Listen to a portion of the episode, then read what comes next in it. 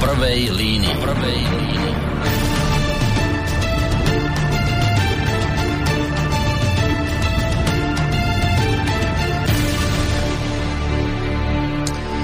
Príjemný dobrý večer, vážení poslucháči. Tak, ako sme avizovali v našom programe na našej stránke v sobotu 4.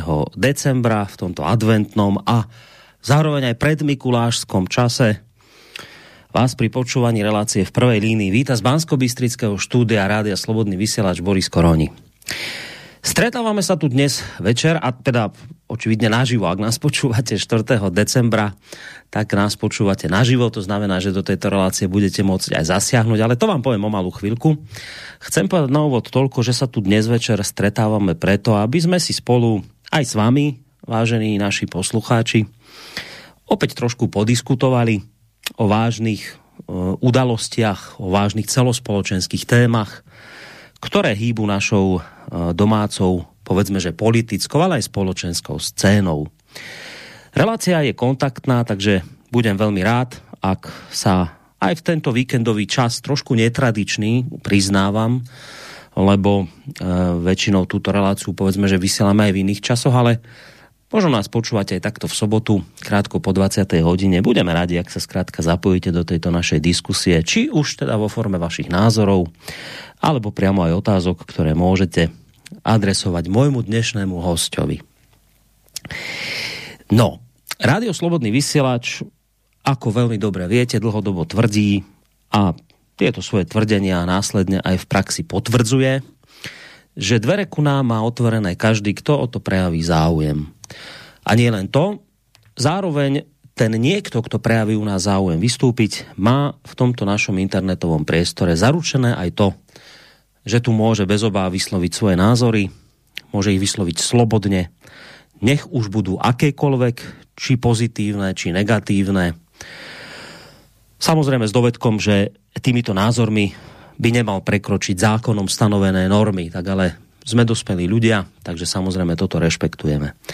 Ja som veľmi rád, že túto príležitosť využil dnes večer pán, ktorý si už u nás svoju premiéru v minulosti odkrútil, nevystupuje teda na Slobodnom vysielači poprvýkrát, hoci dnes je už tak trošku v inej polohe, povedal by som, než v akej bol, keď sme sa tu s ním zišli po vlastne zatiaľ posledný krát.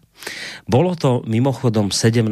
februára minulého roka, teda 17. februára 2020, keď tu bol tento pán ešte ako nielen predseda Slovenskej národnej strany, ale zároveň v tom čase aj ako predseda Národnej rady Slovenskej republiky. Od tej doby však pretieklo veľa vody, mnohé sa zmenilo, najmä teda v tom zmysle, že opraty vedenia štátu prevzali vďaka rozhodnutiu voličov do rúk iné strany a teda celkom logicky môj dnešný host musel post šéfa parlamentu opustiť. A nie len tento post, dokonca to dopadlo tak, že musel aj spolu so svojimi kolegami opustiť aj brány parlamentu. Takže dnes Síce len s jednou funkciou, ale napriek tomu srdečne vítam na, nie osobne tu, lebo však máme ten pandemický čas koronavírusový, tak sme si povedali, že dáme si to spolu po telefóne, takže e, srdečne vítam na telefónnej linke spomínaného predsedu aktuálne neparlamentnej Slovenskej národnej strany Andrea Danka. Dobrý večer vám prajem. Som trpol, čo mi ešte naloží. ale veď nebojte. Ale už som už dávno nepočul Turbo, ste ma potešili, že ste púšťali Turbo. To môj kolega Kršiak vás potešil. Neviem, prečo inak púšťal dnes Turbo, že či tam je nejak, nejaké výročie alebo čo. Vy ste taký turbista? Tak ale sme všetci vyrastali na Citróne, Turbo, Týme, Krejsone, no.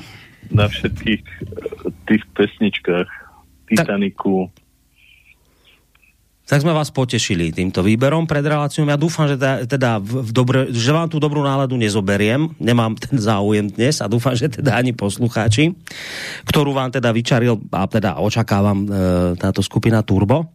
No, e, zároveň ešte chcem teda, potom ako som privítal vás, privítať opäť aj našich poslucháčov a zároveň aj povedať, že dnes teda by sme si skúsili aj urobiť takú vec, že ak budete mať nejaké otázky, tak nám ich môžete adresovať mailom na studiozavináč slobodnyvysielac.sk Môžete nám ich aj písať e, cez našu internetovú stránku, keď si kliknete na takéto zelené tlačidlo otázka do štúdia. No alebo je tu potom aj možnosť priamo sa s nami spojiť. No, povedzme, že v tej druhej polovici relácie, ak budete mať záujem, by sme si mohli dať aj nejaké telefóny od vás. Predpokladám, že pán Danko s tým problém mať nebude.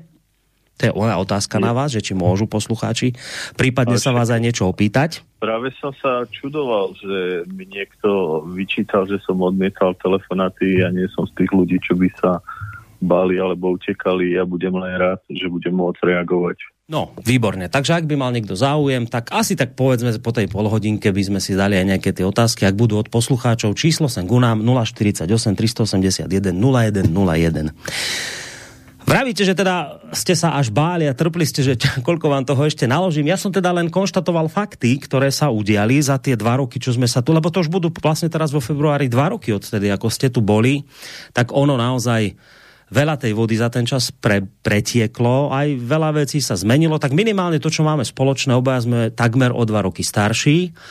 Toto máme spoločné, ale u vás mám pocit, že tých zmien bolo trošku viac ako u mňa u vás také dosť, možno aj nepríjemné zmeny nastávali, lebo viem si predstaviť, teda ja som nikdy politikom nebol, ale viem si predstaviť, že keď sa takéto veci udejú politikovi a človekovi, tak asi je to ťažké. Tak, tak povedzte mi, však ja tu nechcem hrať psychológa, ale tak povedzte mi, že ako sa s tým ste sa vyrovnali, vyrovnávate, že takáto významná zmena sa vám udiala, že jednoducho voliči rozhodli, ako rozhodli a dnes je to tak, ako to je.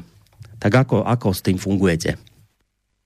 Viete, čo to má také e, dva rozmery. Ja som si nikdy nemyslel, že budem predseda parlamentu v roku 2016. E, prišla šanca byť v parlamente a na jednej strane mi telefonoval Sulik Matovič Kolár a vždy som hovoril, že týchto ľudí nemôžeme pustiť k riadeniu štátu, pretože nemajú svoje politické strany, sú to náhodné zluky ľudí a pamätáte si, začal som hovoriť vtedy o deštrukcii, čo bolo niekomu smiešne.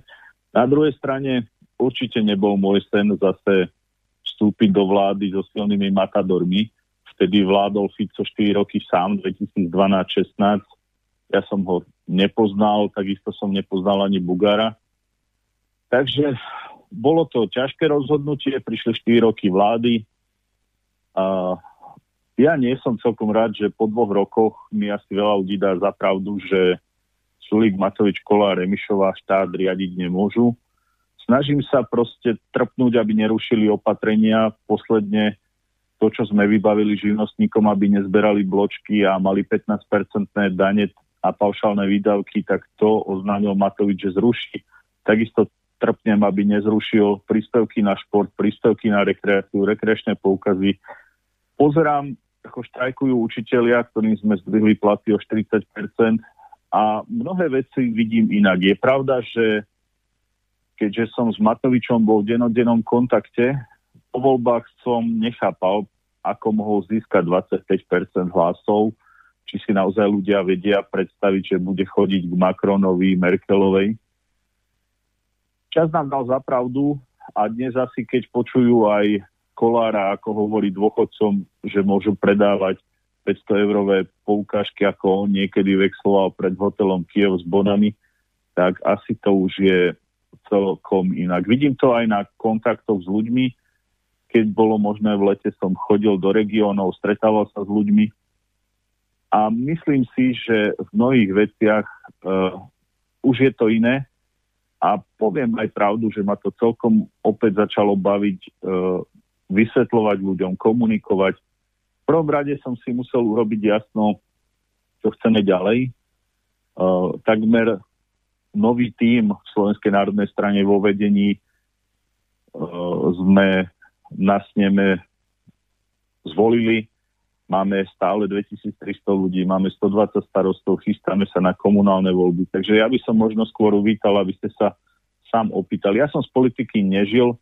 V roku 2016 som bol advokát, zamestnával som právnikov, mal som x firiem, takže až taká veľká zmena ani v mojom životnom komforte nenastala to, čo sa mi udialo, je to, že som sa ešte rozhodol zabojovať a ísť ďalej. Chcem byť pri tom, keď Sulik Matovič Kolár padne a chcem byť pri tom, keď sa bude zostavovať vláda, ktorá bude tie ich hlúposti, ktoré robia, reformovať. Pretože sme si požičali 10 miliard eur, ktoré by stačili na výstavbu všetkých diálnic, ktoré Slovensko potrebuje. V každom okresnom meste by mohla byť nová nemocnica.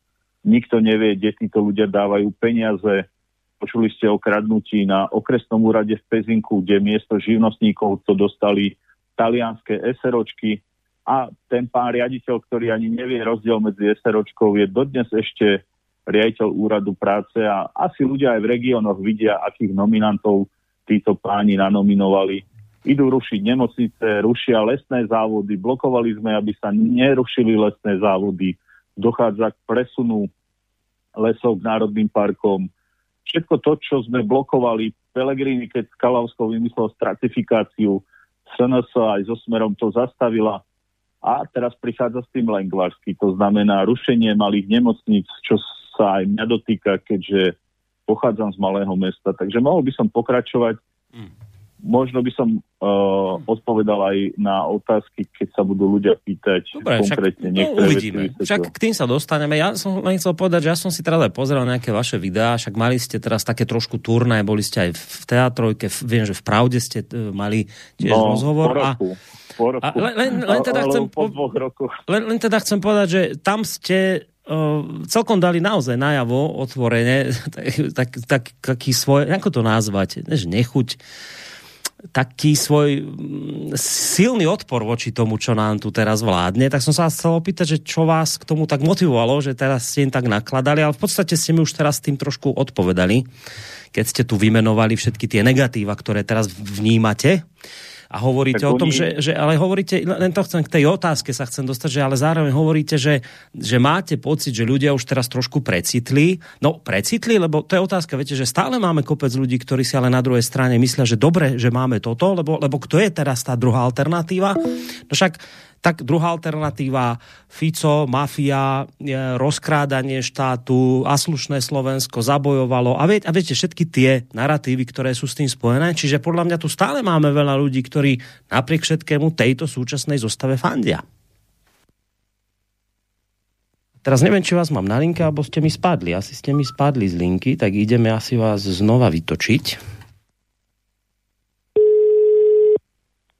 Áno sa mi trošku spadli z linky, neviem, či ste mi to zložili zámerne, alebo to bolo nešťastne.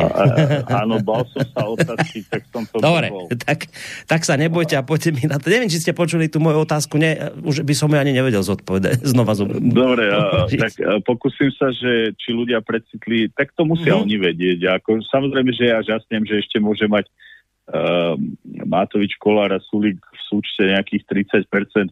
Ja chápem, že ľudia chceli zmenu, veď ja som nechcel, aby Smer vládol sám. A z tej rivality Smeru a SNS vzniklo množstvo dobrých zákonov. Uh, napríklad Smer navrhol uh, naviazanie automatu minimálnej mzdy na priemernú mzdu v hospodárstve. My sme zdvihli minimálne dôchodky a Slovensko bolo prvý štát v Európskej únii, ktoré malo nastavené minimálny dôchodok a minimálnu mzdu automatom. Je to ťažšie na vysvetľovanie, ale podstata je taká, že ľuďom automaticky každý rok by rástli dôchodky a minimálne mzdy. A nikto by už o tom nemohol uh, rozhodovať tak, ako sa to deje dnes. Potom sme uh, urobili množstvo vecí. Vymyslelo sa 13. dôchodok, 13. platy bez odvodov, bez daní. Viete, ja mám taký pocit, že oni prišli s takou nenávisťou na nás, že začali rušiť aj dobré veci. Konkrétne Sulík ja nechápem, ako Sulik mohol navrhnúť minulý rok zdvihnúť dane pre ľudí, ktorí zarábajú do 100 tisíc eur opäť na 20% tých, čo majú cez 50 tisíc eur ročný príjem. Ťažko som bojoval, aby ľudia, ktorí zarábajú do 100 tisíc eur, mali 15-percentné dane ako živnostníci a malé firmy. On príde, Sulik zruší to. Zruší zákon o podnikových bytov, ktorý sme urobili. Malé firmy mohli začať stavať veľmi E, za dobrých pomienok stavať byty. Takže tá ich nenávisť všetko zruší, čo sme my zaviedli Uh, ako by fungovali športové kluby, keby sa nás nenavrhla, že môžu byť športovci aj živnostníci. Takisto učitelia, nech sa pozrú do zrkadla, kto im zdvihol platy o 40%. A, a toto všetko, čo sme robili, ľudia už prestali vnímať, lebo to brali niektorí aj ako samozrejmosť, počúvali len tie urážky a nadávky. Uh, poviem, zostriehané veci z tlačoviek. Nikto nepočúval, čo sme rozprávali, ale to, že či urobím chybu v nejakej koncovke, alebo či sa stane to, že vás zostrihajú videom, to ľudia nevedeli, že to robí Sulik Matovič Kolár, že si platia rôzne agentúry, aby nás zosmiešťovali a vrátane aj pani prezidentky Čaputovej a jej týmu, pretože tu bolo treba vytvoriť glóriu, že tu prichádza jedna dievčina geniálna, ktorú nikto dva mesiace pred voľbami nepoznal, bolo treba zostrojiť niekoho, to ako keby zišiel z nebies, a však sa tak aj správa. A na druhej strane dnes ľudí nechá trápiť, nerobí nič s touto vládou, pomáha tejto vláde.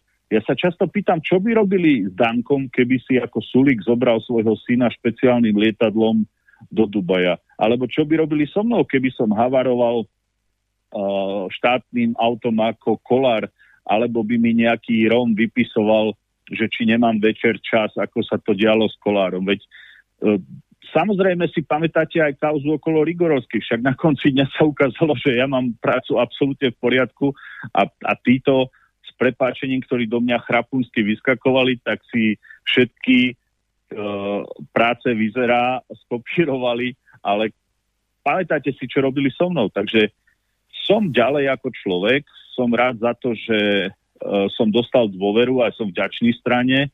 Máme naozaj nových úžasných podpredsedov, sú tu skúsení napríklad primátor Holiča Zdeno Čambal, eh, pracujeme eh, ako nový tím a teším sa na to, že môžeme nadvezovať na to, čo sme robili a ľuďom hovorím ešte raz, ak vám zrušili 13. dôchodok SNS, to bude chce dať naspäť takisto hlúposti, ktoré poschvalovali rôzne veci a to, ako riešia koronu, to je na osobitnú debatu. Hej, k tomu sa dostaneme. Za ten, za ten chaos a bordel, ktorý tu je, môže ich nemohúcnosť. A samozrejme nemajú ani zahraničné kontakty. Taká hamba Sulika Korčoka bola v júni, keď vycestovali do Petrohradu, odfočili sa pri Aurore, nikto ich tam neprijal, vrátili sa domov. No výsledok je taký, že asi budeme mať drahší plyn, pretože títo hrdinovia dokázali kontexte udalosti v Čechách vyhostiť pracovníkov ruského zastupiteľstva a dneska samozrejme, že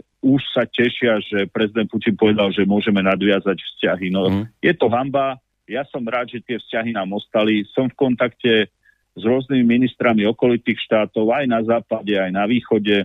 Posledne som komunikoval no, so staronovým predsedom ruského parlamentu, takisto som komunikoval s českými ministrami, myslím si, že máme čo ponúknuť ako SNS. Sme strana, ktorú ani Smer, ani Hlas, ani KD, ani nikto nevylučuje zo spolupráce.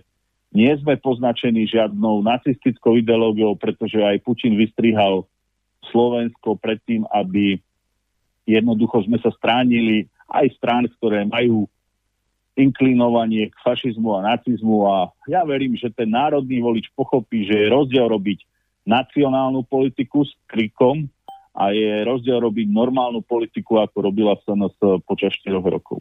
E, inak včera sme tu mali v relácii pána Fica a on Aha, rozprával, no, on, on rozprával tak trochu podobne ako teraz vy. Keď som sa ho spýtal... Toto mi povedali v pravde. Ja neviem, asi budem chodiť skôr do relácie. Nejako sa Fico zmenil, odkedy ten Pelegrini odišiel. No. Nepočúval som, čo rozprával. No, no, okrem iného podobne ako vy, keď som sa ho niečo spýtal na súčasnú vládu, zahorel. zahorel emóciami. Zahorel emóciami a... Že, bo, bo, a na mňa nenadával, dúfam. Ne, že, že, čo vám budem hovoriť? Počúvajte, vysielač, budete všetko vedieť. No, ale nie, nenadával, ale iné sa vás chcem opýtať, že uh, on, on teda, keď keď prišla debata na, na súčasnú vládu, tak tiež teda podobne kriticky ako vy, podobne presne tieto veci hovoril. Predstavte si, keby Fico spravil toto a toto a tamto a tamto, ako by ho dnes rozniesli, ale skrátka a dobre. Fico dnes, teda Robert Fico dnes hovorí o tom, že treba ak teda sa nebudeme baviť o, to, o napríklad zvyšujúcich sa cenách energií, ak nebude mimoriadná schôdza parlamentu, k tomuto treba ísť do protestov, dokonca vyzval e, odborárov z KOZ a iných, že aby teda, povedzme, uvažujme aj o generálnom štrajku. Ja som si všimol, že vy ste sa, keď ešte, ešte koncom minulého roka tiež prihovárali k odborárom, že však čo robíte, poďte, poďme štrajkovať.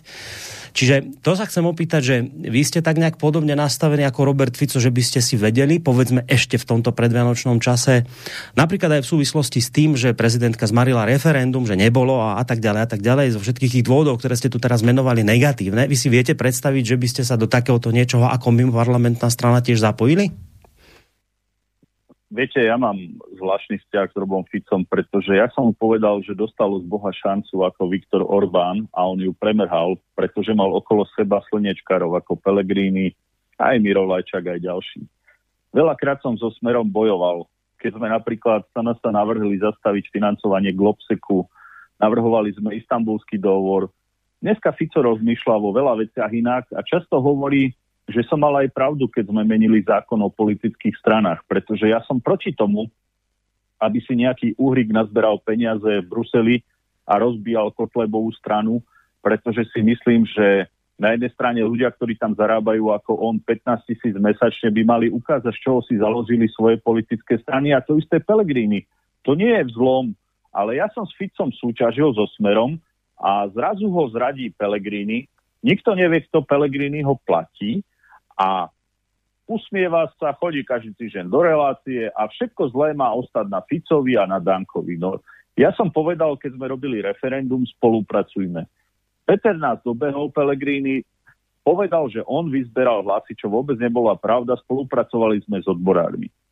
Dnes, a ja to už hovorím druhý rok, žiadna politická strana nedokáže zorganizovať taký veľký štrajk teraz uh, bolo výročie generálneho štrajku z 89.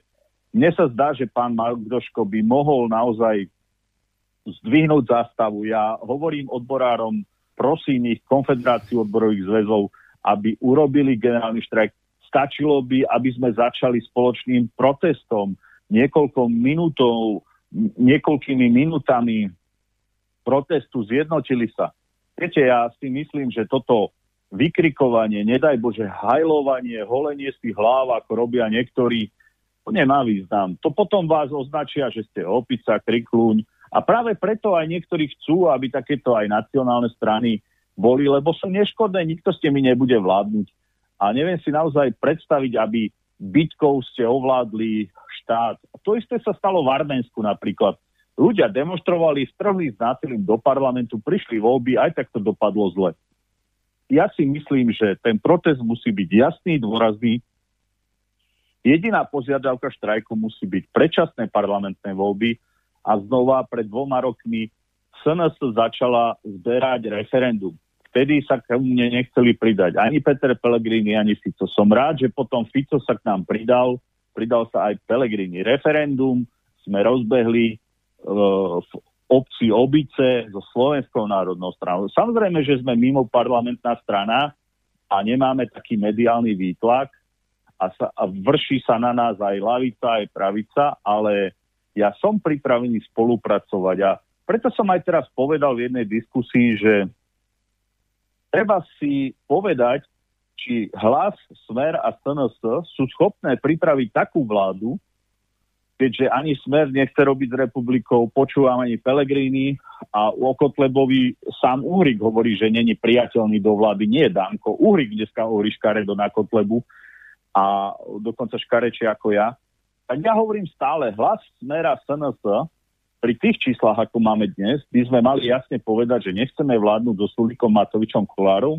A tu prichádza problém, že vlastne Peter Pellegrini ešte sa stále nevyjadril a ako keby váhal že si vie predstaviť vládu s Kolárom a Sulíkom. A, a to naznačuje aj, ako sa správa. Ja chcem povedať, SNS je rozumnou opozičnou stranou, sme pripravení na diskusiu, podporili sme každý slušný protest.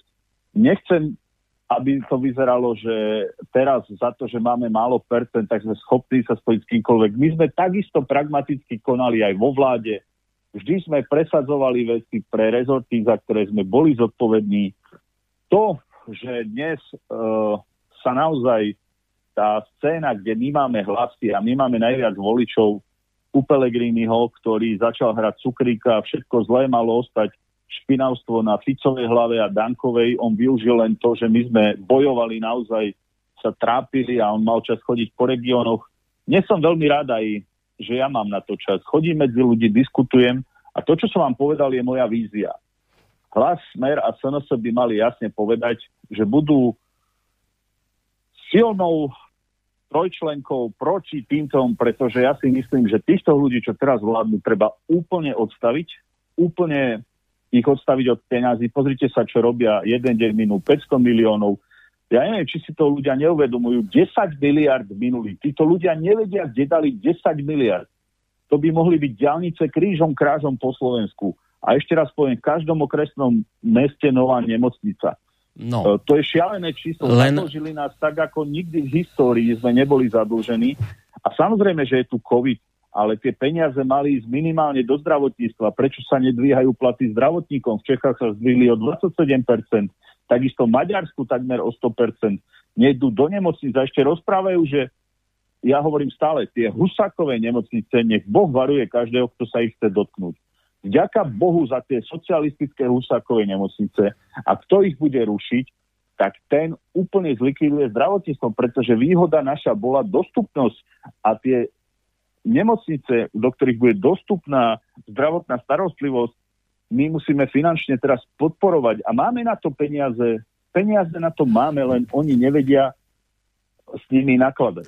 Vy, politici, ste čarovní v tom, že viete kvetna to rozprávať a sem tam ani neodpovedať na otázku, ktorá vám bola položená, takže ja sa k nej vrátim opäť. Ale z časti ste mi na ňu odpovedali, ale teda, že ak by k takému protestu, respektíve povedzme až generálnemu ale, štrajku pán, došlo, pán redaktor, ale tak... ste aj moderátori niekedy takí, že nepočúvate a robíte s nás s prepačením idiotov. Taký uh, s prepačením expert na to je volič Sadský závodný v Exprese, ktorý ani nepočúva, čo mu poviem. Ešte raz, veď to robím dva roky. Pozrite si môj Facebook, asi štyrikrát som vyzýval konfederáciu a prosil som Fica a odkazoval som aj iným tým stranám, ktoré organizujú. Prosím vás, apelujte na odborové zväzy. Nech odborové zväzy neorganizujú protesty na prechodoch, kde pískajú vo vestách. Nech konečne konfederácia ukáže, že zjednotí ten národ.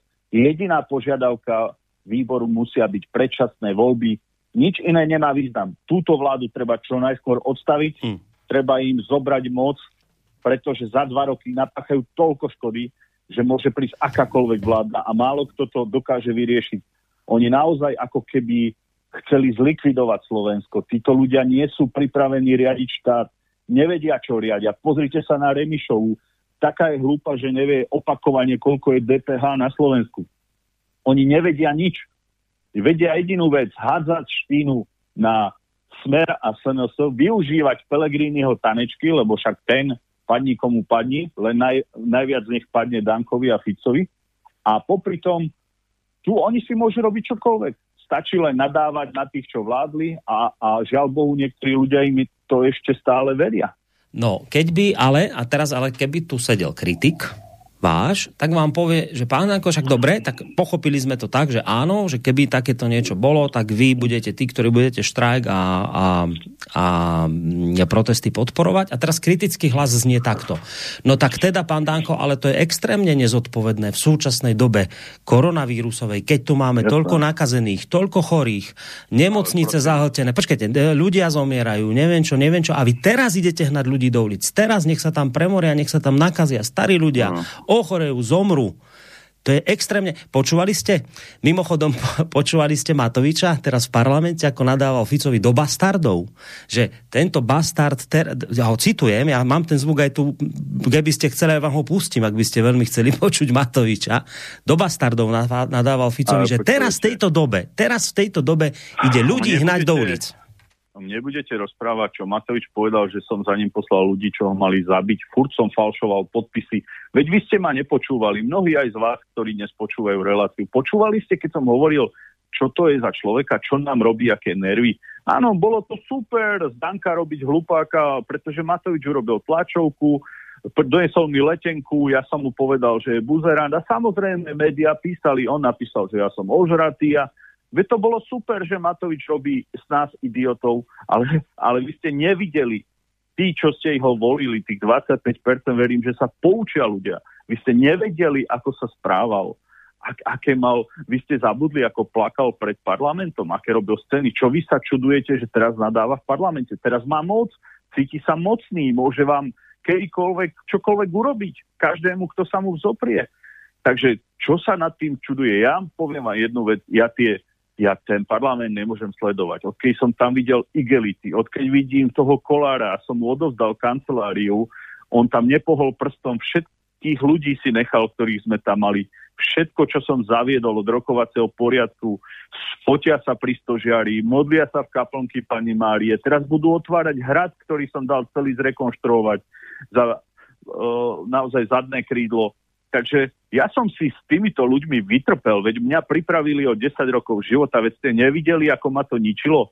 Veď som zostarol tam, teraz som našťastie od toho odbremenený, chcem s nimi bojovať a ja vám prisahám, že budem pri tom v akejkoľvek podobe, či samostatne zo SNS, či v koalícii, ale budem pri tom, keď títo ľudia budú odchádzať. Len prosím vás, zase neverte iným krikľúňom, ktorí si holia hlavy a, a síce pekne rozprávajú a už ma to fakt kedy sere, keď si takto myslí, že Mazurek môže byť nejaký minister obrany. Nech sa Slováci spamätajú, aby znova z toho extrému e, Matovičovho neprešli do iného.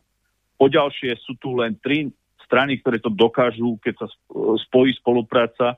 A čo sa týka e, ľúbivosti, nelúbivosti a, a, a politikov, viete, e, Matoviča Matovičová strana aj nemala vzniknúť. Keby bol normálny zákon o politických stranách, teraz mal po desiatich rokoch prvýkrát snem na Bôriku, pretože sme SNS navrhli zmenu zákona. Ja som veľmi rád, že naozaj Fico uznáva veci, ktoré som hovoril, uh, netají sa tým.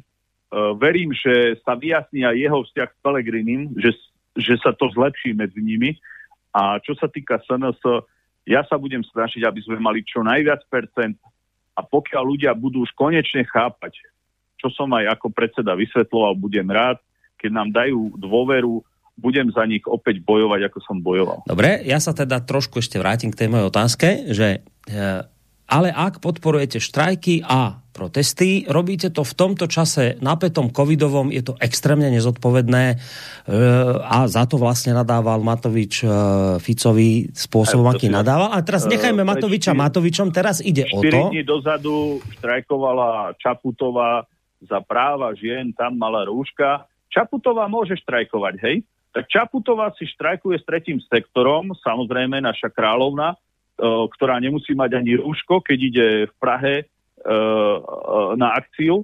Ona môže čokoľvek,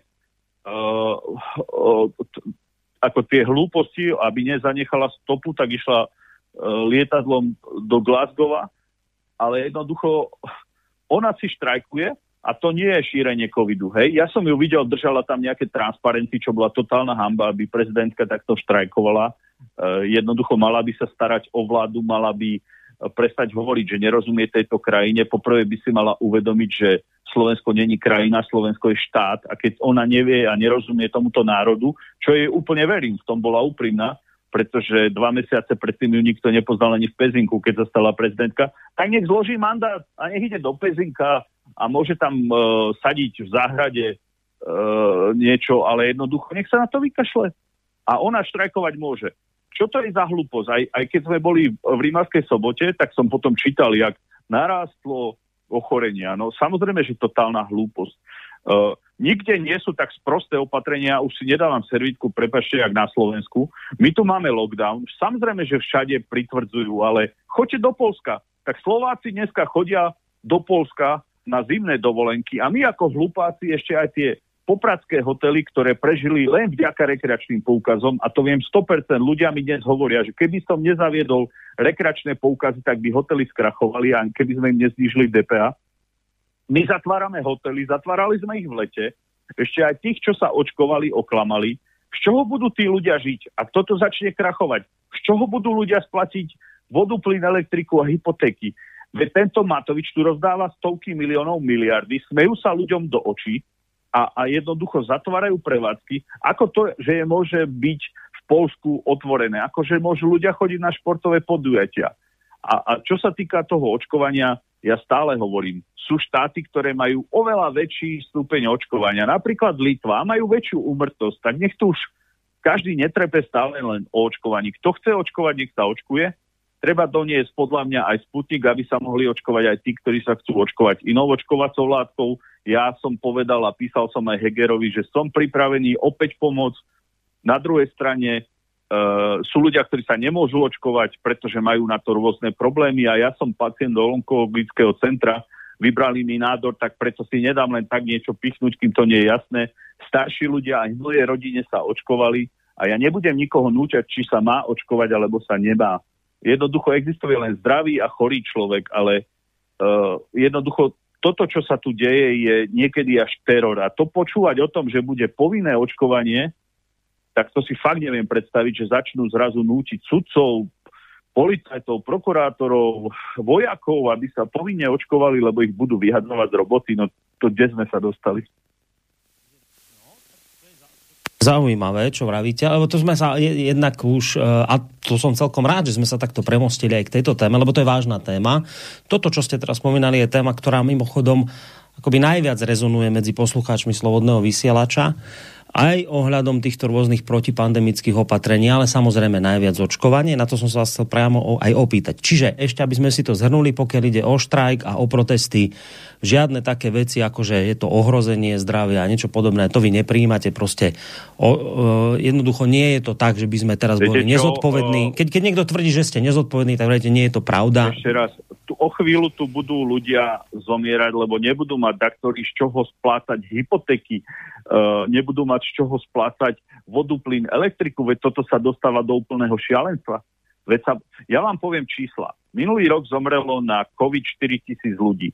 Na onkologické problémy zhruba 17 tisíc ľudí a niečo okolo 27, aby som, neviem teraz presne, na srdcovo choroby. Áno, COVID je choroba, je tu, ale z tých 4 tisíc ľudí zomrelo 85% ľudí, ktoré malo vek nad 64 rokov. Takže treba si jasne definovať, že áno, je to choroba, ktorá najmä ohrozuje určitú skupinu ľudí na 64 ľudí na 64 rokov. A toto, čo sa tu deje, že my vôbec neliečíme ľudí, keď sa idú očkovať, že im nemeráme protilátky, že ich nediagnostikujeme, ambulantne ich neliečíme, že peniaze nejdú lekárom a odborníkom a najmä aj e, všeobecným lekárom že nemajú doteraz od ministerstva zdravotníctva títo lekári normálny manuál, s čím a ako môžu liečiť, čo môžu používať. Tu normálne mediálne povie lekárka, posledne v jednej televízii, že ona vylečila 300 pacientov ivermektínom a jednoducho, že má s tým dobrú uh, skúsenosť a už sa na druhý deň objaví, že tu zatýkajú nejakých šeftávarov s ivermektínom alebo že sa nejakí ľudia s ivermektínom otravili.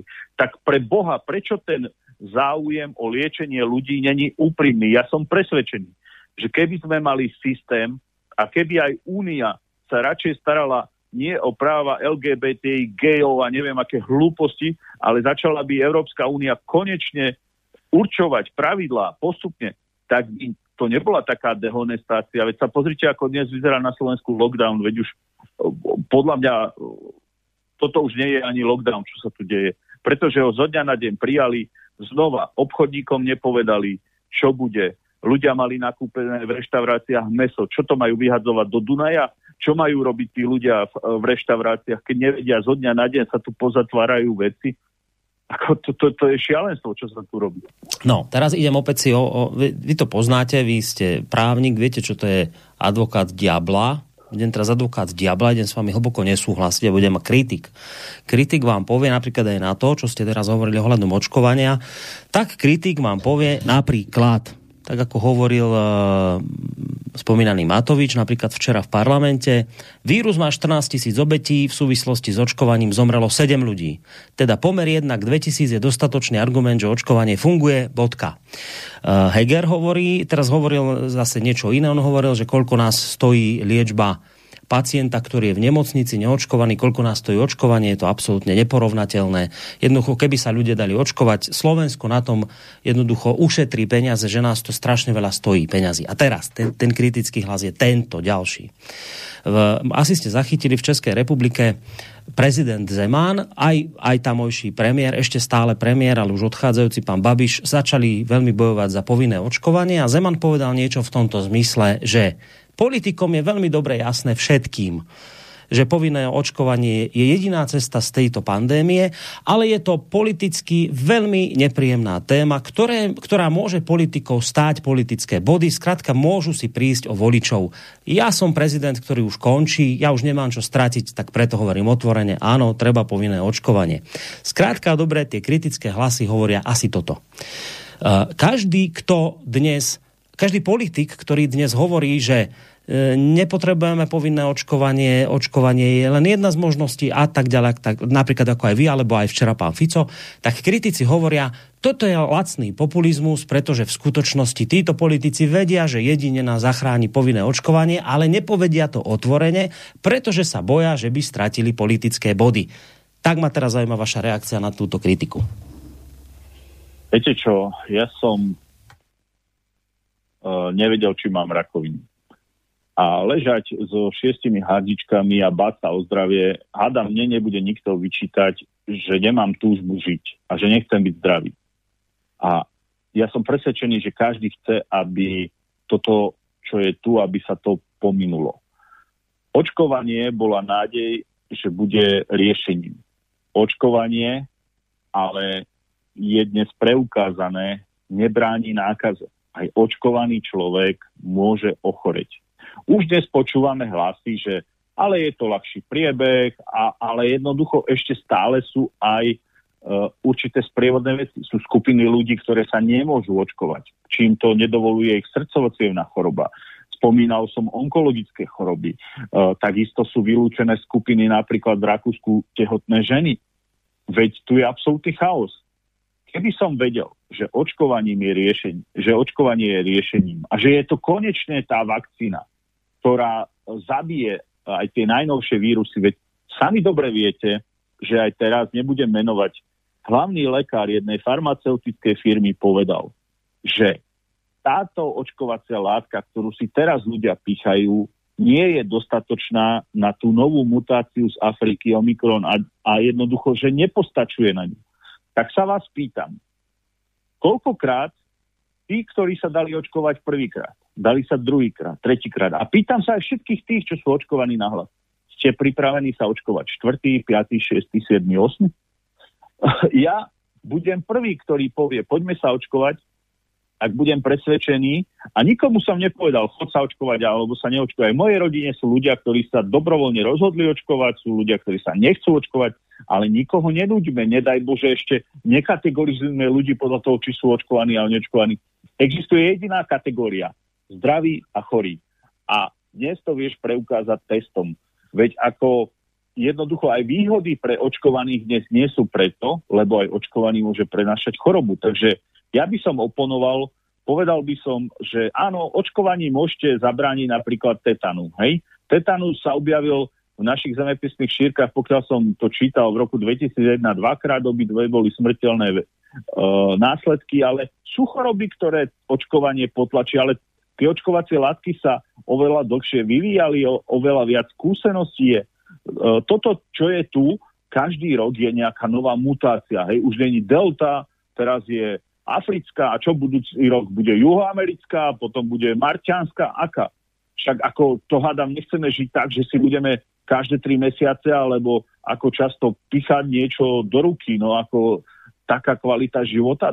Tu, to sme sa dostali k tomu, ako v tých filmoch, čo som sa niekedy smial, že to sa nikdy nemôže stať, či to bol Matrix alebo Divergencia. Jednoducho uh, chceme kvalitný život, chceme zabrániť šíreniu choroby. Uh, niekto má protilátky, takisto sa nemôže len tak očkovať, takže ja si nemyslím, že teraz povedať, že očkovanie je riešenie, že si to niekto môže dovoliť povedať a, a budem aj oponovať aj prezidentovi Zemanovi, s ktorým mám vynikajúci vzťah, opýtal by som sa ho, a čo potom tie štáty, ktoré sa už ďaleko preočkovali, A, a prečo je tam taká veľká umrtnosť? Hej, väčšia umrtnosť prepočte na obyvateľov ako u nás. Pozrite si tabulky Litvy. Pozrite sa, aj Maďarsku je väčšia zaočkovanosť. Možno aj preto, že tam Sputnik povolili. Ale ja sa neviem zbaviť, že je tu obrovská lobby a tlak. Príkladom je aj Kurz. Pozrite sa na mladého rakúskeho politika, ktorý začal hovoriť o tom, že doveze Sputnik uh, a jednoducho, že uh, dokonca ho budú vyrábať. Pozrite, čo s ním urobili. Zo dňa na deň je korupčník a presne aj Slováci, aby si to uvedomili, preto robili idiotov z Fica, a z nás, čo sme vládli, pretože potrebovali dostať do čela bábky, ktoré si budú požičiavať peniaze a ich poslúchať na čele s Čaputovou. O tom je politika. Pozrite sa a uvidíte, sledujte prosím ľudia, uvidíte, ako budú valcovať Orbána, pretože si v Európskej únii jediný dovolil uh, jednoducho aj Sputnik dať. Nemcom nepredal energetické podniky a aj preto padol Matovič a preto ho odstavili najbližší, pretože Sputnik bol aj na Slovensku. Je to jedna aj veľká uh, farmaceutická vojna o trhy, ale ja verím, že nebudeme žiť a ja tak ani by som žiť nechcel, aby sme si každé tri mesiace chodili pre nejakú vakcínu a platili, čo budeme celý život robiť len na vakcíny a testy, no ako nech sa veľ... akože nech sa rýchlo spamätá každý, hej. Dobre, jedna uh, ešte otázka k tomuto, že to je zaujímavé, že máte ten postoj k vakcínám, ktorý máte, čo je úplne v poriadku, však môžete mať aký, akýkoľvek. A teda vadí vám celkom logicky, to je pochopiteľné, vadí vám to a to podľa mňa dnes každý príčetný človek musí vnímať tak, že naozaj toto je problém, že ak sa má človek očkovať každé 4 mesiace, tak to je problém, lebo my dnes naozaj nevieme, čo to spôsobí s imunitou človeka. Toto naozaj nemá. Takže tento argument je platný, že toto je problém. Ale keď máte tento postoj k vakcínám a vidíte tam tie riziká, prečo ste bojovali za to, aby bol Sputnik na Slovensku? Keď Pretože... toto je tiež to isté, viete, že aj ten Sputnik Ale musíte ja očkovať hovorím, často. Nech dovezú, nech dovezú Sputnik, lebo už je aj Sputnik Light, uh, už, už je očkovanie aj cez nos, už sa vyvíjajú očkovacie látky aj pre deti. Ale to neznamená, že hovorím, že očkujte sa. Ja hovorím, sú tu ľudia, ktorí si chcú vybrať Sputnik. A jednoducho oni majú mať možnosť výberu. Tu má byť možnosť výberu, ako bolo v Maďarsku alebo v Srbsku, že tu máte, povedzme, aj čínsku vakcínu a, a nech si ľudia vyberú. Uh, pretože sú tu aj ľudia, ktorí by sa dali očkovať. A, a prečo by sme nemali mať, keď máme dobré vzťahy v Rusku a viem to vybaviť kedykoľvek, aby sme tu mali Sputnik, alebo možno aj iné lieky. Prečo sa nezaujímame. Veď liek, čo liek zaujíma, je to, že či vie liečiť alebo nie. Predsa liek za to nemôže, či je z Ruska, Pakistanu, z Antarktídy a o Ameriky. Ak liek dokáže liečiť, tak nie je jedno, odkiaľ je. A takisto aj v Rusku sú už veľké úspechy a mali by sme tie uh, proste veci sledovať a dovážať. Ako to, prečo by tu nemali si ľudia vybrať a jednoducho to, čo sa tu stalo so Sputnikom, to, to bola totálna hlúposť, pretože stal na sklade, našťastie aspoň, a, a ja som za to bojoval, rozprával som o tom s ministrom priemyslu, bol som s ním osobne v Moskve a prosil som ho, Denis, prosím ťa, sú tam nejaké penále, a on mi sám povedal, Andrej, my penalizovať Slovenskú republiku nebudeme.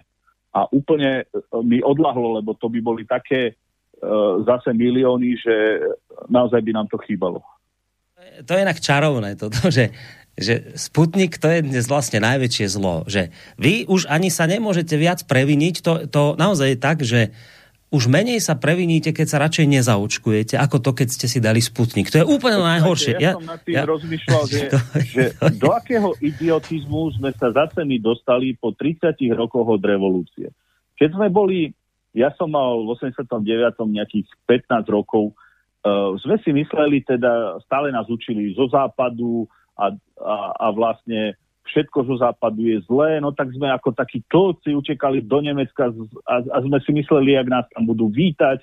Teraz vidíme, že nás Nemecka akurát len zadlžujú a, a využíva nás západ. Nám hovoria, aby sme sankcie dodržiavali a oni si zakladajú fabriky v Rusku a pomaly, aby ste sa bál niečo povedať, že jednoducho Eh, keď niečo poviete na Nemecko alebo Spojené štáty, veď my sa dostávame do takej istej psychiatrie, ako bolo za komunizmu, že si nemohol hovoriť nič dobré o Spojených štátoch a Nemecku, dnes nemôžeš nič povedať dobré o Rusku, lebo si okamžite nepriateľ štátu, hej? Veď toto je chore. Ja som si nikdy nemyslel, že zase budeme žiť v takejto psychiatrii.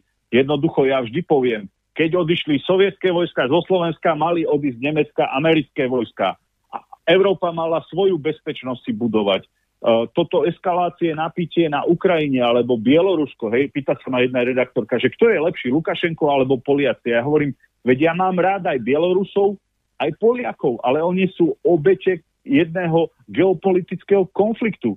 Jednoducho aj Lukašenko miluje svoj národ, aj Kačínsky miluje svoj národ. A vy chcete od Andreja Danka, aby povedal, kto je dobrý a kto je zlý? Ako veď to je chore, čo sa tu robí. No, a, a ja sa naozaj bojím tej eskalácie, aj toho, čo predvádza aj americký prezident, a jak sa bije do hrudie, jak teda. Na konci dňa ja verím, že si sadnú za stôl, ako si sadol Gorbačov s Reganom a že si Biden, a verím, mala by byť videokonferencia v útorok, že si tieto problémy preberú a že tá eskalácia v Ukrajine prestane, pretože je Ukrajina veľmi blízko pri nás a nedaj Bože, aby tam nejaký konflikt vznikol, už nám nič iné nechýba. No, a jedna vec k Sputniku a potom ešte jedna nepríjemnosť a potom milá pesnička dáme si prestávku a potom po pesničke skúsime poslucháčov. No, teda ešte k tomu Sputniku, že to je milé, že tí, ktorí dnes najviac hovoria, ako sa treba vakcinovať, tak v čase, keď prišiel Sputnik, boli najväčší antivaxery. Ja nepoznám väčšieho antivaxera, ako je Ivan Korčok, žiaľ Bohu minister uh, zahraničných vecí Spojených štátov amerických v skutočnosti, ale inak tam má, že SR, žiaľ Bohu, ale ale a tento človek, ja si ho pamätám, keď na tej tlačovke tam stála rozprával o Sputniku ako o hybridnej hrozbe Ruska. Nevidel ale... som väčšieho, väčšieho antivaxera, ako je, ako je Ivan Korčok. A teraz ale nepríjemná otázka. Ja si ho pamätám, ako sa plazil v mojej kancelárii, keď chcel byť veľvyslanec Spojených štátov a keď som dostal ja pozvánku do amerického kongresu, tak mi ju prekazil a potom sa postavil na čelo Sulíka a začal na tej tlačovke hovoriť, že nikdy nevidel šťastnejšieho ako Danko, tak som mu odkázal, nech veľmi rýchlo mlčí a nech si prečíta o svojej kauze agentúry EUK, či čo to mal. On pracoval, a, to je aj tá chyba Ficová, ktorú som mu ja povedal. Práve ľudia ako Korčok, e, Smerik zakrýval, ako jednoducho Korčok pracoval pre Smer. A, za to sa na mňa nikto nemôže hnevať. Práve takíto ľudia oslabovali našu vládu, ako bol Korčok, pretože dnes už Fico veľa vecí vidí inak a ja uznávam. A, a jednoducho o, oveľa menej slniečkársky sa správajú, ale mohli sme prijať zákony, prečo sme nekontrolovali tretí sektor, ako sme navrhovali, že z čoho sú financovaní rôzne agentúry. Korčok je typický príklad toho, čo bola chyba, že sme akceptovali ako štátneho tajomníka, ešte, ešte sme ho poslali za veľvyslanca do Spojených štátov. No absolútna debilina, čo urobil žiaľ Bohu, Smer a Pelegrin. No a teraz príde pozor, teraz prichádza nepríjemná otázka, ktorú by som vám nepoložil, keby ste tu boli v štúdiu, lebo by ste ma podľa mňa uhryzli, ale ste ďaleko odo mňa cez telefón, tak môžem si to... Počkajte, môžem si to dovoliť, lebo ste cez telefón. No, no, no, tak počujte, keď, keď to teraz takto vnímate, že že však my sme tu po páde socializmu fakt znova e, len opäť, len sme vymenili strany, že keď vtedy všetko muselo byť ruské, teraz všetko americké, vnímate to ne, akože zlé. Teraz príde nepríjemná otázka. Počujte, a museli sme fakt kúpať tie americké F-16? Aj som to vysvetlil aj v vašom štúdiu. Viem, aj mne, a znova sa na to pýtam. Ja som ich nekupoval to po prvé, po druhé. Vysvetloval som vám to, že keby Slovensko zrušilo svoju letku, každý rok by platilo 60 miliónov eur inej armáde. Keby sme nemali svojich letcov, tak by ste mali na uh, kuchyni, na uh, lešti a v Prešove už americké vojska. Vy si neviete predstaviť, čo to bolo odmietnúť podpísať zmluvu o spolupráci s Amerikou. Čo to bolo? Povedzte, o, o to, čo to bolo? Akože čo by nám Peter boli bývali spravili? povedal, že to budem lutovať celý život. My sme odmietli prítomnosť amerických vojsk na Slovensku. Slovenská národná strana, už si to všetci zapíšte e, s prepačením e, niekde a, a uvedomte si, že Slovensko je jediný štát na východnej zóne, kde nie sú americké vojska vďaka Slovenskej národnej strane. Čo sa týka lietadiel, ak by sme nemali tieto lietadla, oni by nám ich veľmi radi sem dali ale dali by nám tu aj svojich vojakov. V tom je tá celá finta, že Slovensko potrebovalo aby malo lietadla. A kedykoľvek tie lietadla sa dajú predať, kedykoľvek len zabránilo sa, aby tu boli cudzie vojska. Takže je to veľmi dobré v krčme rozprávať, že takto kúpil lietadla. Poprvé rozhodla o tom vláda, poďalšie ja som sa tých vecí snažil neúčastniť, pre mňa bolo dôležité a povedal som to aj veľvyslancovi Spojených štátov. Skúste nás pochopiť. Chceme mať dobré vzťahy aj s Ruskom, aj s Amerikou. Vy ste veľmoci, ktoré keď sa dohodnú, malé štáty vždy dopadnú zle. Mali sme tu sovietské vojska a my tu nechceme žiadne vojska. Takže miesto toho zosmiešťovania SNS by si to ľudia konečne mali uvedomiť, aké veci Slovenská národná strana zabránila. A mali by ste tam už dávno vo zvolenie na letisku, kde som slúžil dva mesiace na vojne a veľmi dobre poznám to letisko.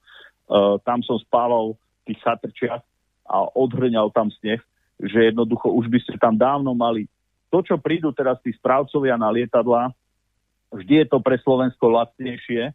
Češi si lietadla požičali, Maďari, aj keď je tam Orbán, oni podpísali a letiska dali do správy americkým vojskám.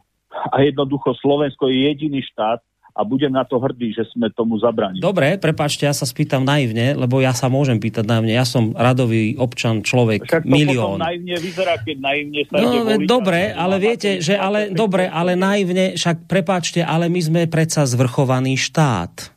Áno. My sme ano, predsa zvrchovaný štát. A teraz, člení... čo mi vravíte, že na, my tu teraz sme síce akože zvrchovaný štát, ale Američania, keď sa rozhodnú, že my sem dajú armádu, tak ja s tým nemôžem nič spraviť? Viete čo? Tak poďme o zvrchovanosti Slovenska rozprávať.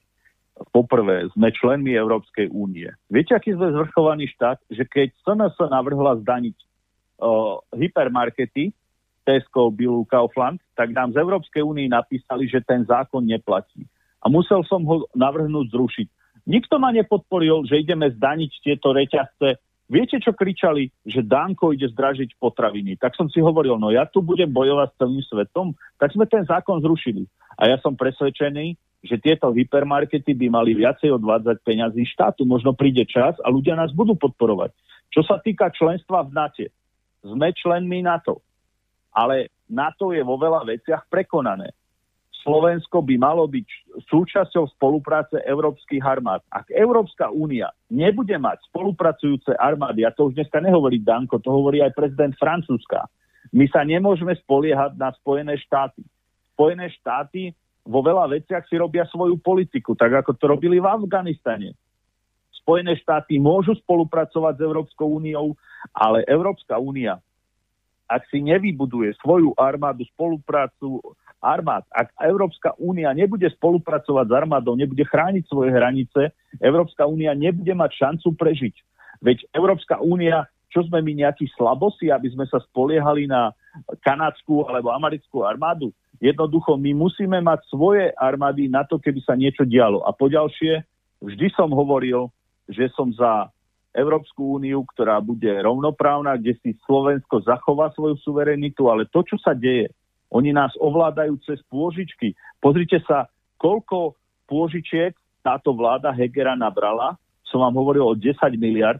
Matovič každé tri mesiace emituje dlhopisy a my si berieme peniaze od nemeckých bank, dostávajú nás pod kontrolu energetickú, bankovú a samozrejme, že sa im takéto reči nepáčili, keď a ja som ako politik vystupoval a potom nás bolo treba zlikvidovať. Takže ja verím, že si ľudia uvedomujú, že to bolo cielené a že my sme to mali v hlavách veľmi dobre usporiadané a veľa vecí sme zabránili. A tieto prostosti, čo sa tu začali na nás šíriť, do mojej rodiny, do SNS, zosmiešňovanie, nepočúvanie, veď vám aj tie stiačky som vám vysvetlil, aj keď som bol u vás v relácii, ale aj tak to nebudete o pol roka podľa mňa niektorí rozumieť, pretože ešte raz poviem, 60 miliónov by sme platili za vzdušný priestor, zaplatili by sme iným štátom a už dávno by tu boli tak ako v Polsku americkí vojaci. Už dávno by tuto na záhorí v kuchyni e, trénovali a ja verím, že sa toho nedožijeme, pretože nezabudnite, že keď bol nač teraz v Spojených štátoch, veľmi citlivo začal rozprávať o tejto zmluve, ktorú má na starosti Korčok a nech ich Boh varuje, keď toto za chrbtom Slovákov popodpisujú, pretože uh, ja si to fakt uh, ako neviem predstaviť, kde sú títo ľudia schopní zájsť. A, a Naď začalo tej zmluve o spolupráci, ktorú ešte komunikoval náš neboj Jaro Paška, on začal nať o tej zmluve rozprávať, takže ja verím, že to nedovolia podpísať, lebo to už by bol vrchol. No nevadí mi, že sa na mňa hneváte, lebo ďaleko ste, nič mi nemôžete spraviť. Ja sa aj tak spýtam, ale počujte, ale dobre, veď jasné, to je stranda. Počujte, ale dobre, ale ja sa... Ale z prosté reči. Nie, to nejde o sprosté reči. Jednoducho vy hovoríte vec, že, ja to chápem, čo hovoríte. Vravíte, že keby sme my neboli kúpili americké lietadlá, mali by sme tu Američanov. Ja kladiem normálnu, ale ja kladiem normálnu otázku. My sme zvrchovaný štát. Čo je toto za vec? Ďalšia vec. Členský štát na to môžete kúpiť len Gripeny alebo F-16 keby sa dali, tak by sa kúpili ruské. Čiže nedajú sa kúpiť on... ruské. Čiže ruské no lietadlá no v žiadnom lebo, prípade. Lebo na to vám pre... oni vám predpíšu, títo z Bruselu vám predpíšu, čo si môžete vybrať, pretože oni jednoducho povedia, že ten software nekomunikuje s ich bezpečnostnými vecami. Ste členmi na to. To nevymyslel Danko, to nevymyslela SNS prebola, ale my sme urobili aspoň tú fintu, že tu nemáme cudzie vojska. A toto už treba pochopiť konečne. A ešte ďalšia vec je, kedykoľvek sa tieto veci dajú predať, kedykoľvek sa tie veci dajú odovzdať, to neboli peniaze do vzduchu. My sme nerozdávali miliardy ako táto vláda v Pezinku na okresnom úrade práce, že dá nejakému Talianovi v bankrote a rozdajú tam 80% zmluv chybných. Iba v Pezinku rozkradli 24 miliónov. A taktom sa rozkradlo x 100 miliónov po Slovensku a my nevieme, kde je 9 miliard. Viete, čo to je 9 miliard peňazí alebo 10 miliard? To je, to je šialené. No, dobre, hodinka nám prešla. Ja som sluboval po nepríjemných otázkach príjemnosť. Budem, ideme si trošku oddychnúť. Hlavne vy neskladajte, vy ostaňte na linke. A po pesničke eh, chcem hneď vyzvať poslucháčov, aby ak teda nás počúvajú a majú otázku, tak vidím, že nejaké maily chodia, ale ak nám zavoláte, tak telefón bude mať samozrejme prednosť 048 381 0101. No, ideme si zahrať Spomínali sme tu Sputnik, spomínali sme tu americké lietadlá, no čo iné by sme si zahrali ako ruskú pesničku. Dáme si ruskú pesničku, to sa nám teraz hodí a po pesničke uvidíme, či sa naši poslucháči zapoja. A hovorím vy, pán Danko, ostaňte na linke.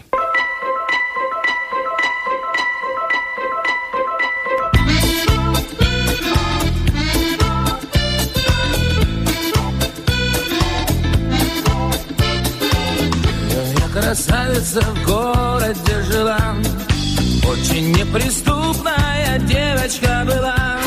В школе не шалила и вела дневник. Редко выезжала к морю на пикник. Рядом жил парнишка, мелкий хулиган. На крылечке чистил краденый наган. Как всегда беспечный сядет у ворот. Сказочку расскажет песенку споет Дева, дева, дева, девочка моя Если бы ты знала, как люблю тебя То, наверное, сразу прибежала бы ко мне. Дева, дева, дева, девочка моя Если бы ты знала, как люблю тебя То, наверное, сразу прибежала бы ко мне.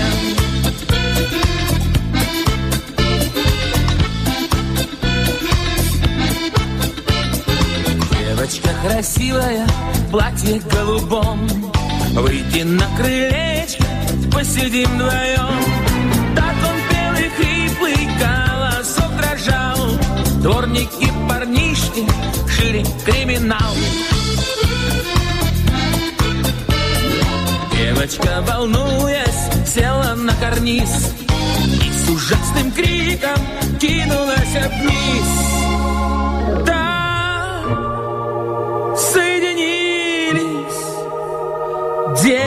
Детские сердца. Как узнала мама моего отца. Дева, дева, дева, девочка моя, если только знала, как люблю тебя, то, наверное, сразу прибежала бы ко мне. Yeah. Дева, дева, дева, девочка моя, если только знала, как люблю тебя, то, наверное, сразу прибежала бы ко мне. Дева, дева, дева, девочка моя, если только знала, как люблю тебя, то, наверное, сразу прибежала бы ко мне. Дева, дева, дева, девочка моя, если только знала, как люблю тебя, то, наверное, сразу прибежала бы ко мне.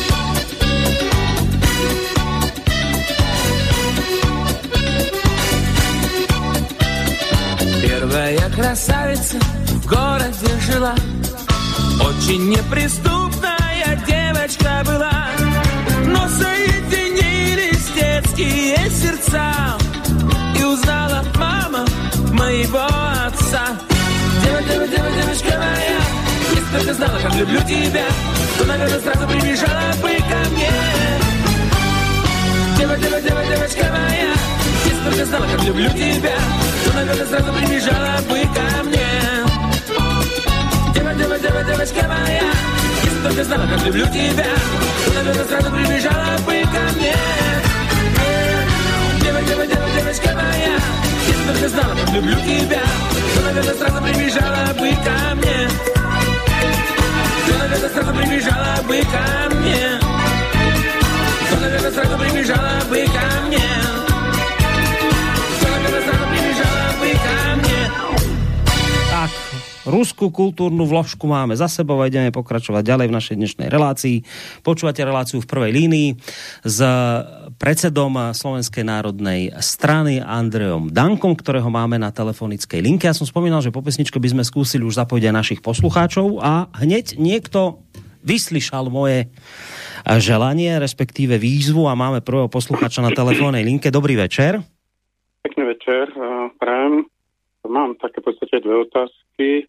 Ja som minule sa dovolal, som mal na pána Danka tiež ohľade tých lietadiel. Ja som hovoril, že prečo sme nekúpili, dajme tomu 6-8 lietadiel.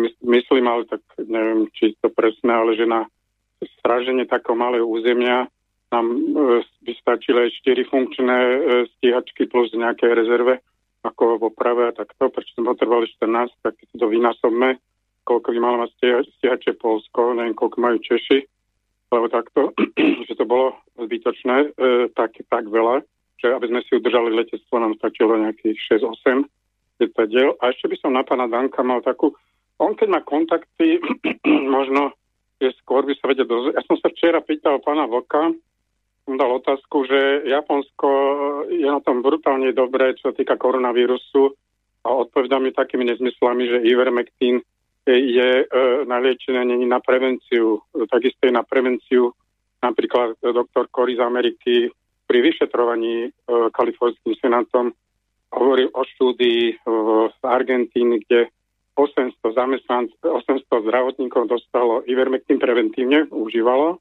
a nie jeden ochorel a 400, ktorí e, ako nebrali Ivermectin, mali 260 z nich malo COVID.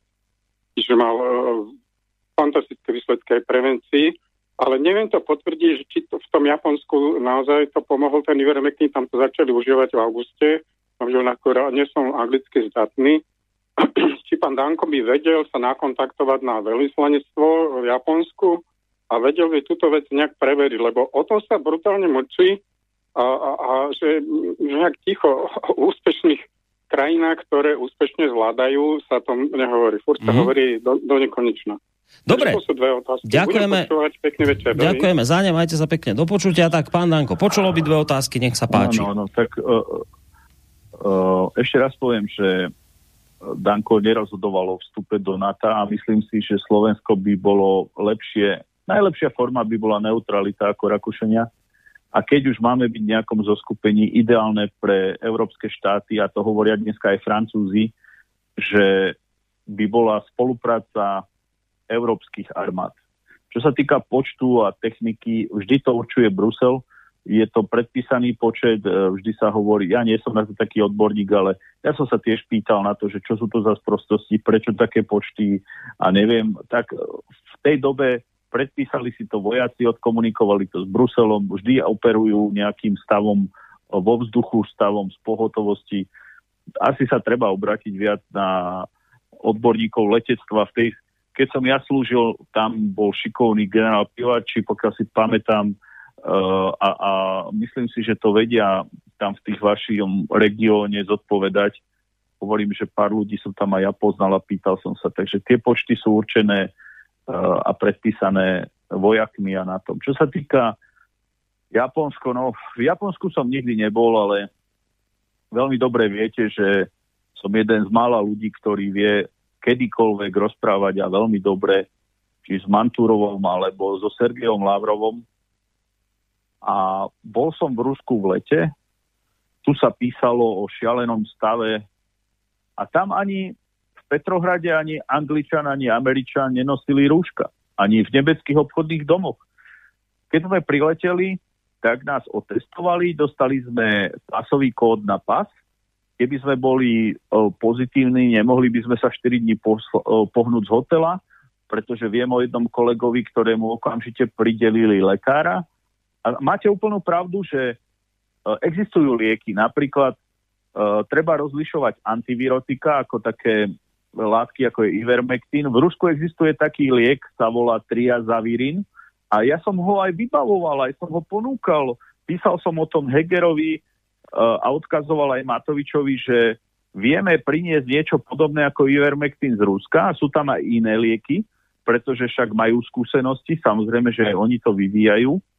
A áno, máte úplnú pravdu a netreba ísť do Ameriky, ja som videl minulý týždeň na jednej spravodajskej televízii, dúfam, že sa neurazí pani doktorku a dúfam to dobre poviem Janekovú, ktorá hovorila, že jej pacient ani jeden neostal nevyliečený, že používala do septembra Ivermectin, že 300 ľudí vyliečila, že ona je zástankyňa ambulantnej liečby, pretože už keď sa ľudia dostanú v zlom stave do nemocníc, no čo majú v tých nemocniciach s nimi robiť? A ešte aj tá idiotina, že nemáme plúcne ventilácie. K tomu vám poviem tiež. Plúcne ventilácie, ste už sami počuli, máme tisíc. No nemáme lekárov. No prečo nezdvíhajú platy lekárom a sestričkám, aby sme ich mali? Čo sa týka slovenských plúcnych ventilácií, aby aj Slováci boli hrdí.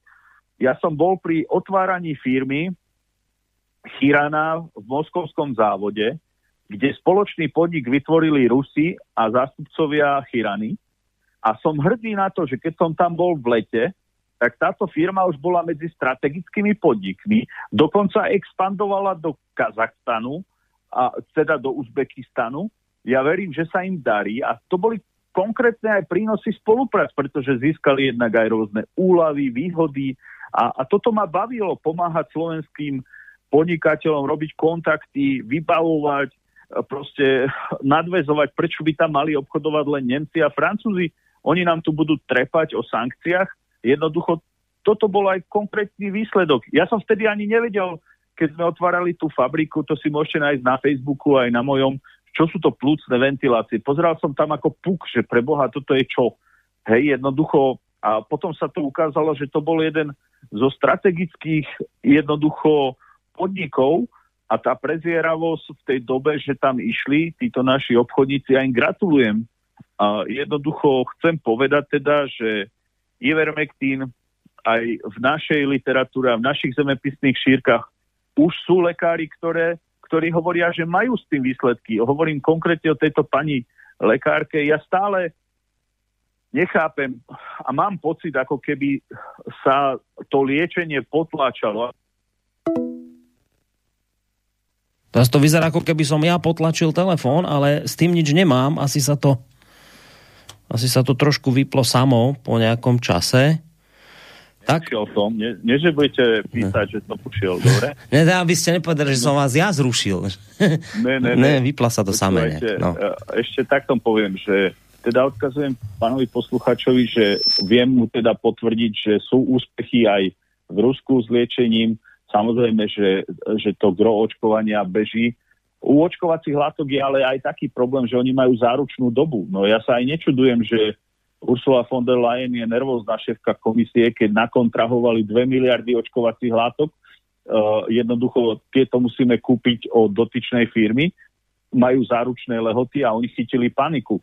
Uh, najvä, najväčší príklad toho šialenstva môžete vidieť v Rakúsku. Dali dole toho šikovného kurca. Uh, zobral to Schallenberg, ktorý to po mesiaci položil a padajú tam politici naozaj uh, jeden po druhom odchádzajú z politiky, pretože ja som presvedčený, že sú pod obrovským tlakom a aj v Čechách najprv vykrikovali, že povinné očkovanie a teraz už to zase zmierňujú. Uh, a samozrejme, že čím je slabší predstaviteľ, čím je na čele štátov jednoduchší, ovplyvni, ovplyvniteľný človek, tak potom západu nevadí, keď tu máme Kolára, Vexláka s životopisom, alebo Čaputovú, čo nepovie nič, alebo, alebo Hegera, ktorý jednoducho vie, že musí poslúchať Matoviča. Na západe sa tešia, že Slovensko má slabých v čele štátu a potom im môžu diktovať. Veď my sme tu experimentovali s testovaním. To hádam ľudia už nezabudli, že sme boli jediný štát na svete, kde ľudia stáli v zime a boli testovaní. Poďalšie, akým právom Lengvarsky už pred pár mesiacmi dovolil ako jeden z mála štátov, že sa budú očkovať deti od 5 do 12 rokov. Veď to ani v Európskej únii ani štát nebol a my sme boli jeden z prvých, tak ja sa neviem zbaviť dojmu toho lobby a pán posluchač má úplnú pravdu, že jednoducho existujú štúdie, ktoré potvrdzujú úspešnosť. Ja nebudem tu zastávať žiaden liek, ale, ale my, my nemôžeme do nekonečna popierať, že treba prevenciu, merať protilátky, že treba hľadať alternatívu, že, že to liečenie v nemocnici už není liečenie, to už je len hasenie, pretože už keď dovezú človeka v zlom stave, veď tí naši ľudia chudáci aj nevedia, čo majú robiť. Oni zistia, že sú pozitívni, nikto s nimi nekomunikuje, veď my na nich robíme pokusy. Po desiatich dnoch nevedia teraz ísť do roboty, ešte som pozitívny, čo mám robiť? Proste chaos, absolútny chaos. No, a keď už spomínate poslucháčov, tak ja som teraz kladný hrdina, ktorý má za úlohu poslucháčov tu brániť a chrániť a keď tu nejaký volá, tak rýchlo ho zapojiť do vysielania a za ten čas už nám tu niekoľky volali. Tak poďme mi si vypočuť ďalšieho poslucháča, len akorát teraz pred chvíľočkou zložil, tak 048 381 0101 zavolajte. Ja zatiaľ kým zavolajú, prečítam rýchlo mail a skúste nám rýchlo odpovedať, aby sme potom dali poslucháčovi opäť priestor. Toto je otázka, ktorú som očakával a prišla hneď niekde v úvode relácie, ale ju neprečítam, lebo je už poslucháč na linke. Dobrý večer. Dobrý večer, prajem. Poslucháč, stály poslucháč váš e, od Rimavskej soboty. Viete, čo by som ja po, e, doporučil všetkým poslucháčom alebo všetkým občanom na Slovensku? Ja sa pamätám, mám trošku, som starší, som na dôchodku. A za HZDS ešte pán starší Perky Mrenica, keď vystupoval na ich predvorebnom mítingu, tak povedal jednu rozumnú vec, že ľudí, politici, keby len jednu minútu tak roz, mysleli na občana, ako myslia pred voľbami do polnoci, že len jednu minútu, keď sú výsledky hotové, že by bolo veľmi, veľmi rozumné a bolo by šťastné Slovensko. Keby len jednu minútu. Takže aj pán Danko, oni sú všetci múdri, keď sú v opozícii, ale keď sú tam, ani jeden, ani jeden nevie nič, aj pán Fico, aj pán Pelegrini, oni všetci sú len múdri, keď sú, keď sú len už pri... Ale už keď od korita odídu, už keď sú tam, tak už, ne, už to ich nezaujíma nič. No, dobre, ideme, ideme zistiť, ako sa s touto kritikou z Rimavskej soboty, nedaleko Revúce inak, popasuje rodák z Revúce, Andrej Danko, ktorému táto kritika bola trošku adresovaná. No aj tam mám rodinu a chodil som tam v lete na Kuríne do amfiteátra, takže poznám dobre Rimavsku, pozdravujem.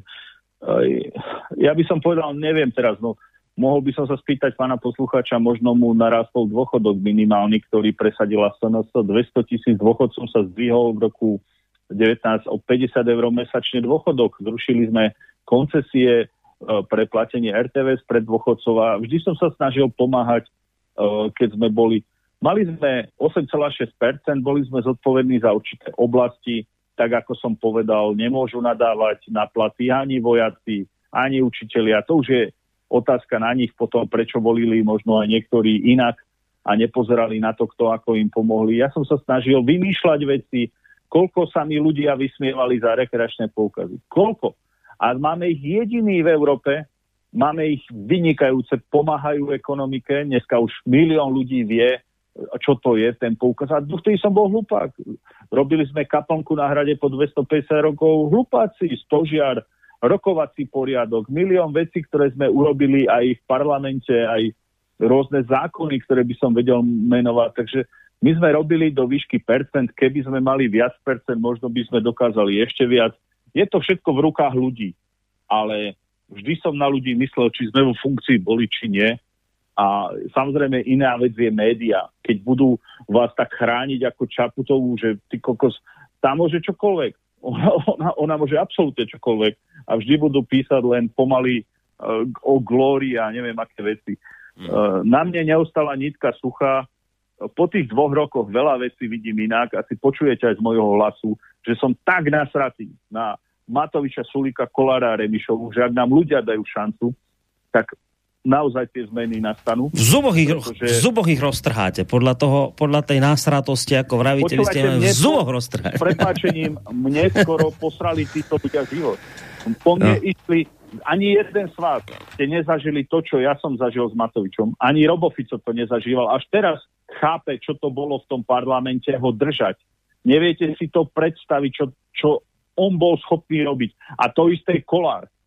Ako to úsmevy Kolára a neviem čo všetko. Už majú ľudia 25 tisíc bytov, už majú zastavené exekúcie, už, už majú auta, ktoré im nasľuboval. Raz im povie, že im jednoducho ľudí nebudú deliť na očkovaných, neočkovaných, že on zastaví aj, aj reformu parkov, aj nemocnice. No pamätajte si a pozerajte ďalej, čo ten človek bude robiť, pretože jednoducho tí ľudia sa ináč správajú pred kamere a ináč, keď sú vo vlade. Ideme zistiť, ako sa bude správať náš posluchač, ktorý je na telefónnej linke. Dobrý večer.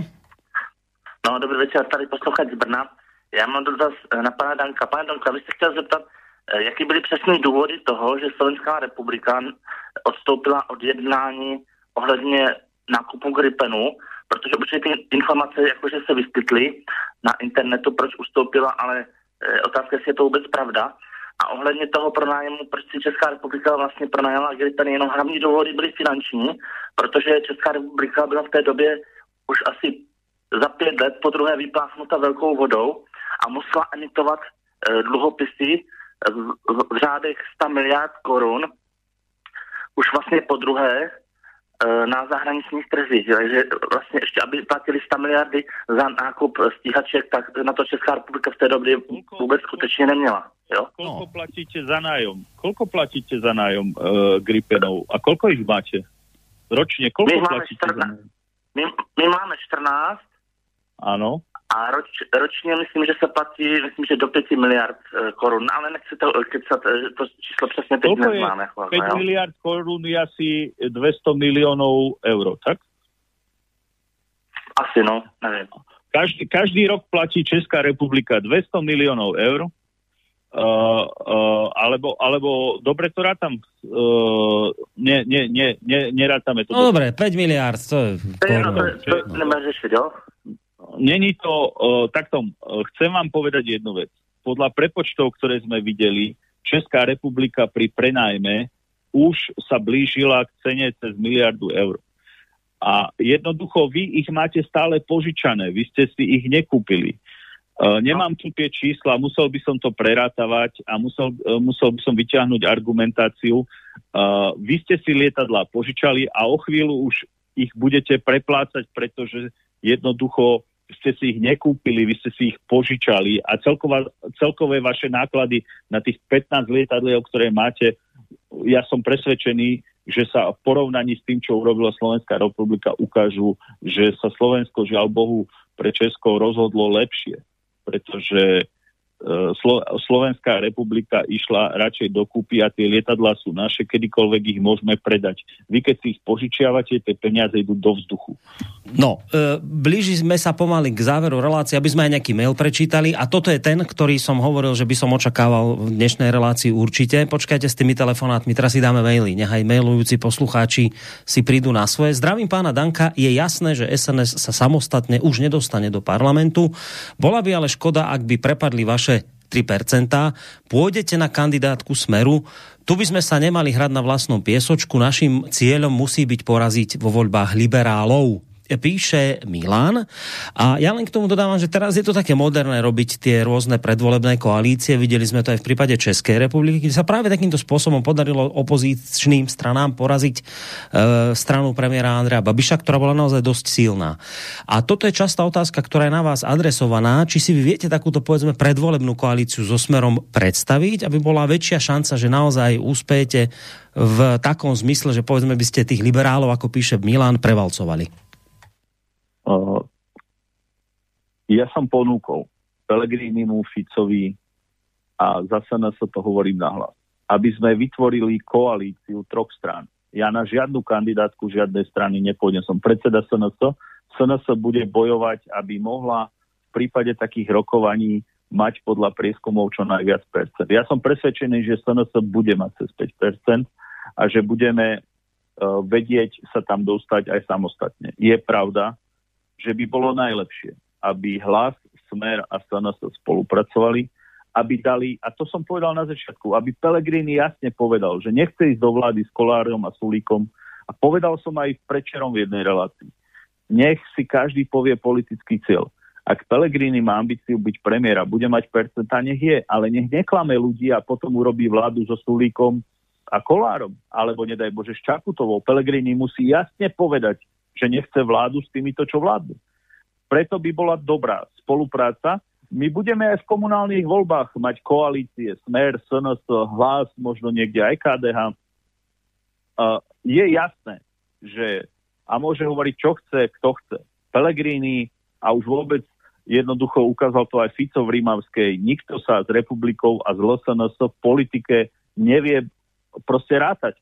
To im, nie, niektorí to povedia nahlas, niektorí to nahlas nepovedia, pretože títo chlapci sa poznačili určitými prvkami a Putin povedal jasne, že musíme spoločne bojovať proti nacizmu a tým, ktorí ho akékoľvek podobe uznávajú. A to som povedal, že existuje o tom aj správa špeciálne o Kotlebovi z roku 2018. A nech sa na mňa nikto nehnevá. Môžu mať dobré názory, ale ťažko sa s nimi zostaví vláda. Čo sa týka vlády, SNS je pripravená, pokiaľ budeme mať relevantné čísla, rozprávať aj o koalíciách. Samozrejme, že najbližšia. Keď Pelegrini odmietne, možno budeme rokovať aj s Ficom. Zatiaľ Fico stále, ako keby mu bolo lúto, stále rozpráva, že Pelegrini sa k nemu vráti. Počkajme si. Ja som presvedčený, že e, rozbitie aj Kotlebovej strany Uhrikom, rozbitie aj Smeru Pelegrinim nebolo pre tie strany šťastné. Uh, ja som zastanca toho, aby ľudia neprezliekali kabaty a neza, nezakladali uh, nové politické strany. No. To není útok ani, ani na Pelegrino a Juhrika. Proste nech povedia, kto ich platí a prečo ich platia. A ja som presvedčený, že ich niektorí platia preto, aby likvidovali strany, ako bola aj Smer, aj SNS. Posledná... ľudia pochopia, no? tak som presvedčený, že budeme mať cez 5% a keď ľudia konečne začnú počúvať, čo rozprávame, nemôžeme mať problém aby sme tú stranu opäť nedostali do parlamentu. Posledná otázka mailová a potom sa už budeme musieť rozlúčiť. E, dobrý večer. Spýtajte sa prosím pána Danka, prečo keď sú vesené takí vlastenci, tak nezahlasovali za vyňatie nadradenosti EÚ zo Slovenskej ústavy, keď to mali na stole? E, pýta sa Ľuboš. A ja, a ja, viete, niektorí ľudia asi e, sami nevedia ani, čo sa pýtajú uh, jednoducho sú veci, ktoré ani ťažko sa na ne odpovedať, keď ani, to je totálna hlúposť, čo, že, že tam niekto dal, ako napríklad, že máme vystúpiť z únie, lebo to navrhla LSNS alebo nejaká hlúposť, ktorá tam bola. Však dneska Uhrik je poslanec Európskeho parlamentu. Zrazu mu vonia každý mesiac mať 15 tisíc.